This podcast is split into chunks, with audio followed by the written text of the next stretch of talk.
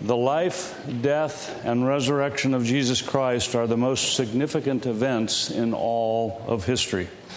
And the events described in this short passage in the Gospel of Mark are the most significant turning point in the life of Jesus Christ.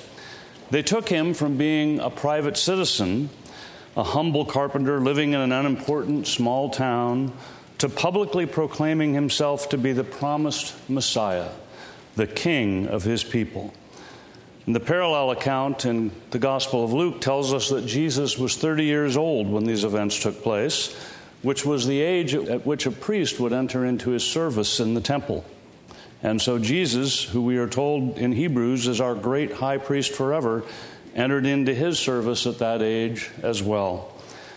He is, as Mark told us in the first verse of this gospel, the Son of God.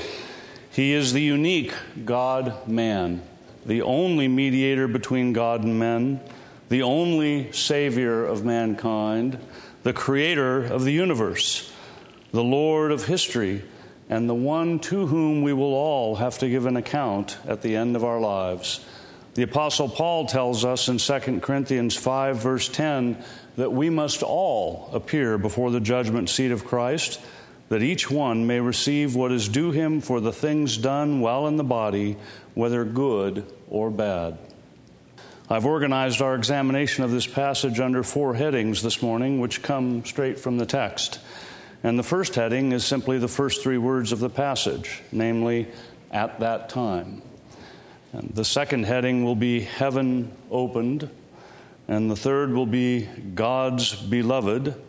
And the fourth is Holy Spirit empowered work. So let's begin with the first three words of our passage at that time. In our translation, verse 9 begins At that time, Jesus came from Nazareth. And the Greek construction used at the beginning of this verse is a conscious imitation of the style used in the Septuagint, which was the Greek translation of the Old Testament in use at the time of Christ. It can be more literally rendered as, and it came to pass in those days. Mark was conscious of the fact that he was recording real history regarding the life, teaching, and work of Jesus Christ, the Son of God. He knew that Jesus is fully God and fully man. He knew that Jesus fulfilled all of the Old Testament prophecies about the coming Messiah, and he is telling us historical fact not fiction. What Mark wrote was true, and we need to pay careful attention.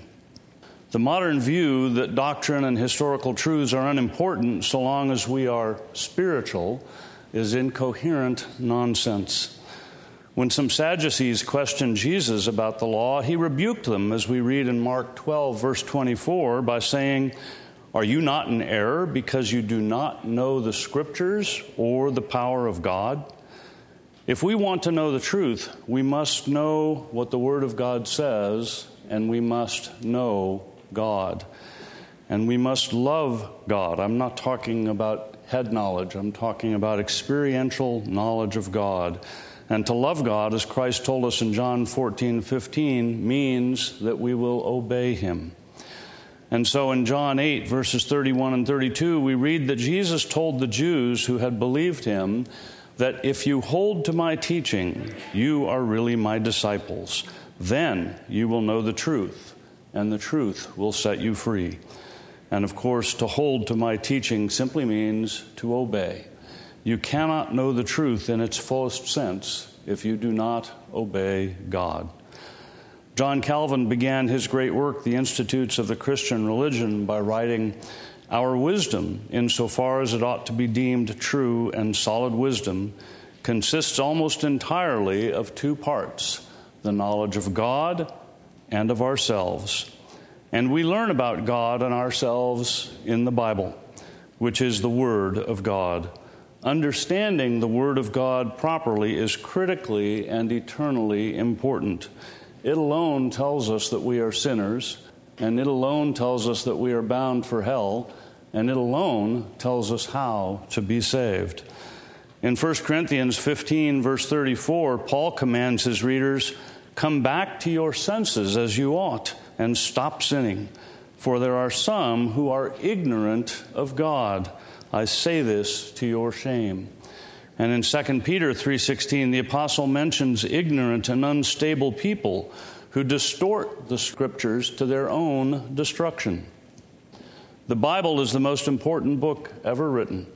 It alone contains the truth about how we can be saved, and to ignore or distort its message is to court eternal destruction. The modern scientific worldview that dominates UC Davis and virtually every other university denies the existence of anything outside of the physical universe. Many intellectuals and professors will tell you that it is irrational to believe in the God of the Bible, but that is a lie born out of human arrogance and enmity against the holy God. The truth is that it is irrational to believe that this universe popped into existence out of nothing with no cause. It is irrational to believe that living, sentient, moral beings came into existence through the random combination of non living chemicals. It is irrational to believe that there is no absolute moral standard.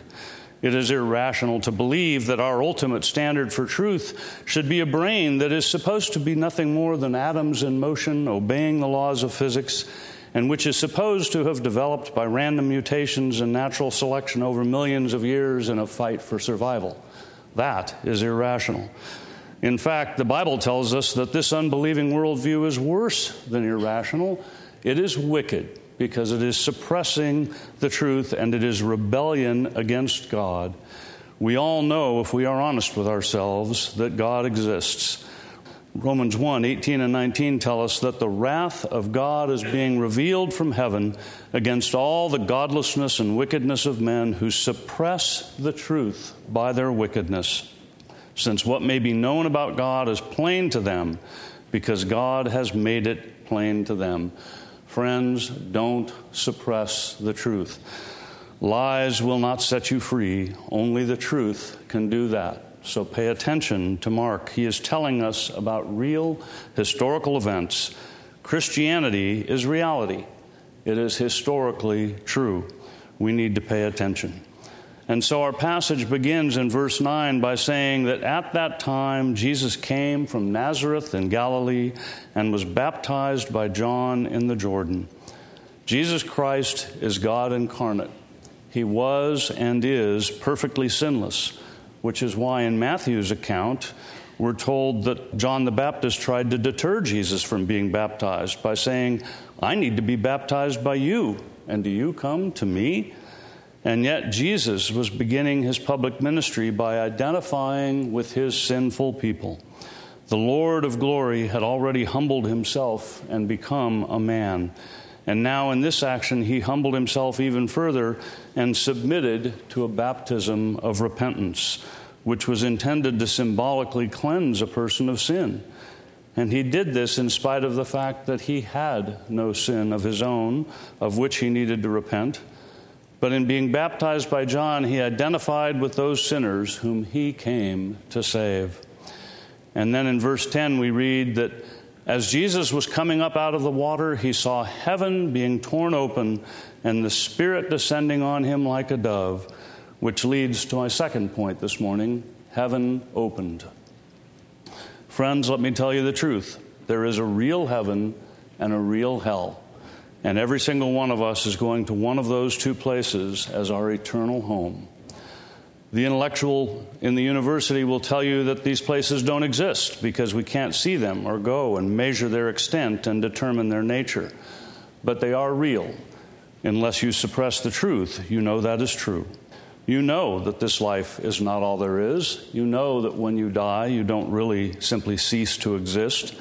And the word of God, which is truth, tells us in Hebrews 9:27 that man is destined to die once, and after that to face judgment. And Jesus told us in Matthew 25:46 that the wicked will go away to eternal punishment, but the righteous to eternal life. We all know that there is a judgment coming, which is why people fear death as much as they do. So be warned and take heed Life is short, and eternity never ends. It is the most logical and important thing you can do in this life to prepare yourself for eternity. You know from the nature of the world around you and from your own nature that God exists, but you must look into God's Word to see how to be saved. And you know you need a Savior. Is there anyone here who would volunteer to stand alone before the perfectly holy and just God as judge? the God who created you and knows your every thought, word, and deed, the God who has commanded you to be perfect as He is perfect. Have you ever loved Him as you ought to have loved Him? Have you lived a life of thankful obedience to His every command? Would you really want to stand before Him and ask Him to judge you justly? I can't believe that anyone would be so foolishly arrogant as to want that.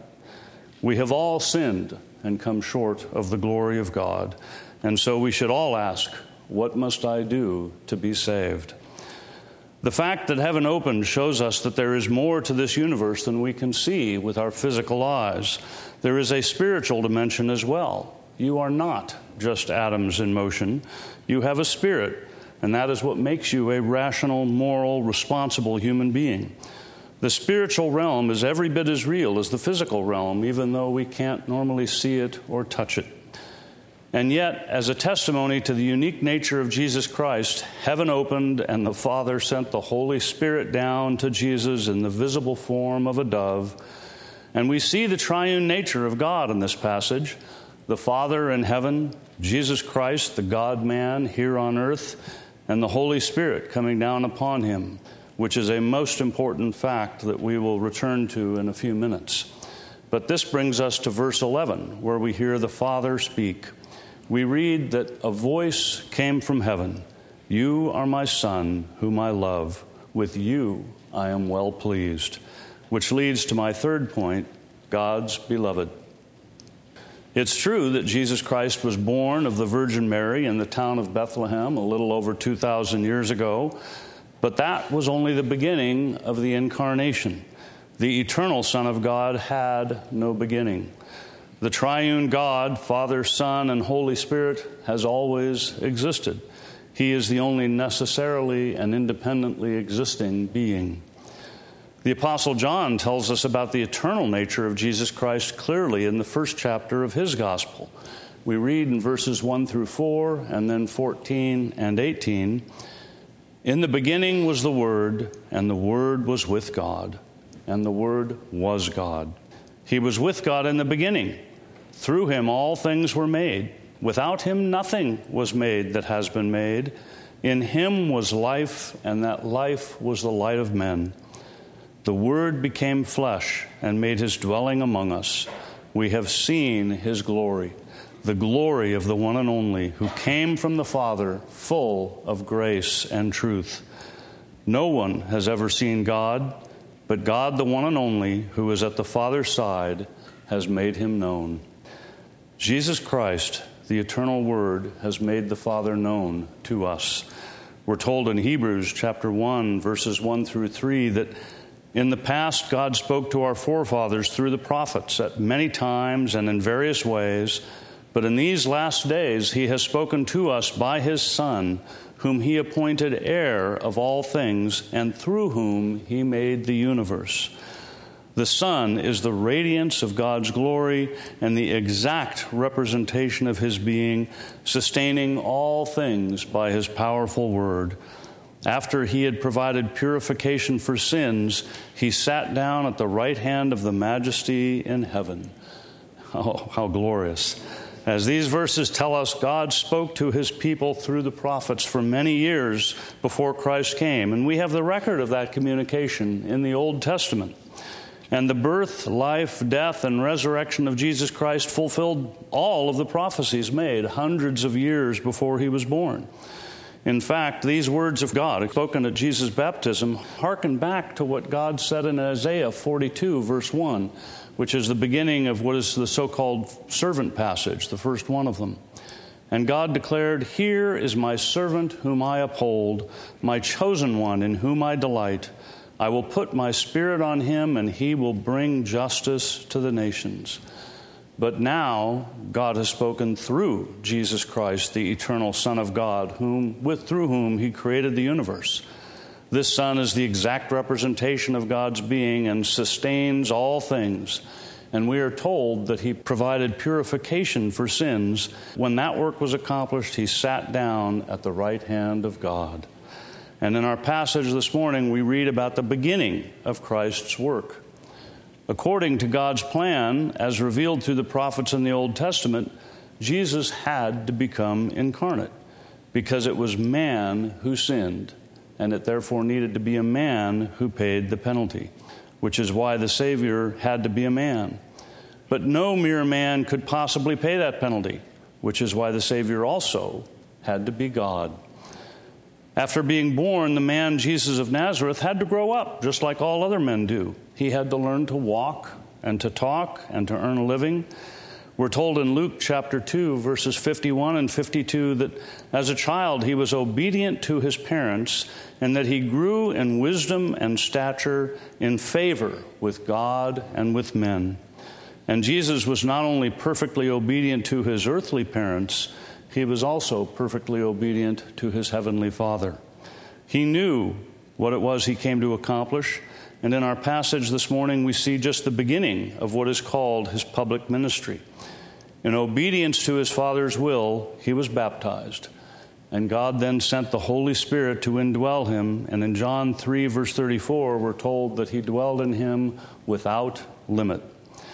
We then read in verse 12 of our passage that at once the Spirit sent him out into the desert. And this leads to my fourth point Holy Spirit empowered work.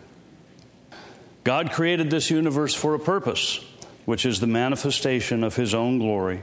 And all of history is unfolding according to God's eternal plan to accomplish that purpose. And there is work that each one of us has to do. We each have a role assigned to us. And just as God poured out His Holy Spirit on Jesus without measure to enable Him to do the most difficult task any person has ever done, so He will provide His Holy Spirit to us in sufficient measure to do the work that He has assigned for us to do. All we need to do is ask. We read in Luke 11, verse 13, that Jesus told His disciples, If you then, though you are evil, know how to give good gifts to your children, how much more will your Father in heaven give the Holy Spirit to those who ask him? And so Jesus, full of the Holy Spirit, began his work. And the first thing he had to do in his public ministry was to go through 40 years in a desert wilderness being tempted by Satan. We're told in verse 13 that, that Jesus was in the desert 40 days being tempted by Satan. He was with the wild animals, and angels attended him. Now, we first encounter Satan in the book of Genesis. Satan was originally created as a great holy angel who enjoyed perfect communion with God. But for some unfathomable reason, he became proud and rebelled against God, and as a result, he lost communion with God and he became his arch enemy. In Genesis, we see him fighting against God by tempting Eve and bringing about the fall of mankind. And we should take note that Adam and Eve were given a very simple command to obey under ideal circumstances. They were in an idyllic garden. They had all the food they could possibly need. They had beauty and peace with each other and with God. There were no dangers. There was no sickness. There was no sorrow or pain of any kind. And they were only forbidden to eat the fruit of one tree. And yet they failed. They rebelled against their Creator by violating this simple command. When God pronounced judgment on Adam and Eve for their sin, he also pronounced judgment on Satan. We read in Genesis 3:15 that God told him, "I will put enmity between you and the woman and between your offspring and hers. He will crush your head and you will strike his heel." Satan knows that his days are numbered. He knows that he is only a creature and cannot defeat God. In fact, he can do nothing without God's permission. And yet, in spite of the futility of it all, his hatred drives him to continue to oppose God to the utmost of his ability. And Jesus was driven into the desert for 40 days without food to be tempted by Satan. But God always has a purpose in bringing trials, and we know the purpose for Jesus' temptations. We're told in Hebrews 4, verse 15, that we do not have a high priest who is unable to sympathize with our weaknesses, but we have one who has been tempted in every way, just as we are, yet was without sin. Friends, Jesus knows experientially what it is like to endure great hardship and tremendous temptation. And he was completely victorious because he was filled beyond measure with the Holy Spirit of God. And we should contrast the task assigned to Jesus with the temptation that Adam and Eve had experienced. He was in a desert, they were in a garden. He had nothing to eat for 40 days, they had all the food they could want. He was with wild animals who would like to do him harm whereas all of the animals in the garden were completely subject to Adam and Eve. And Jesus' temptations were unimaginably greater than the one that tripped up Adam and Eve. And yet, by the Holy Spirit power, Jesus was victorious. He never sinned. And this same awesome Holy Spirit power is available to us who believe. Praise God. In overcoming these temptations, Jesus showed us how we can defeat Satan when we are tempted. In James 4, verse 7, we're told, Submit yourselves then to God, resist the devil, and he will flee from you. Therefore, the first step in defeating Satan is to be fully submitted to the will of God. And Jesus was fully submitted to the will. He had become incarnate and lived a perfectly sinless life to this point. And now he submitted fully by being baptized and then going out into the desert to be tempted. The second step in defeating Satan is to resist him. And Jesus demonstrated for us how to do that too. Although Mark does not provide the details, we're told of three specific temptations in the accounts in Matthew and Luke. In each case, Satan struck at what he perceived to be a possible weakness and wrongly interpreted the word of God. And in each case, Jesus stood firm and replied with Scripture, correcting Satan and vindicating God. We need the Holy Spirit to properly understand God's Word so that we can effectively oppose Satan. Paul tells us in 1 Corinthians 2:14 that the man without the spirit does not accept the things that come from the spirit of God for they are foolishness to him and he cannot understand them because they are spiritually discerned. But the flip side of that statement is also true. The man with the Spirit does understand the things of the Spirit of God. Friends, let me tell you if you are fully submitted to the will of God and if you know His Word and apply it correctly, then you too can defeat Satan.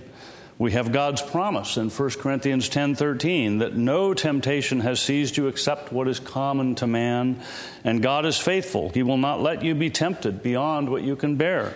But when you are tempted, he will also provide a way out so that you can stand up under it. We have a great high priest who has been tempted in every way, but never sinned. Go to him in prayer. Ask for the power of the Holy Spirit, the same Holy Spirit who helped Jesus, and he will supply you with all that you need to resist temptation and glorify God. But Jesus' victory provided much more than just a good example for us. And he endured far more than just the temptations in the desert for those 40 days.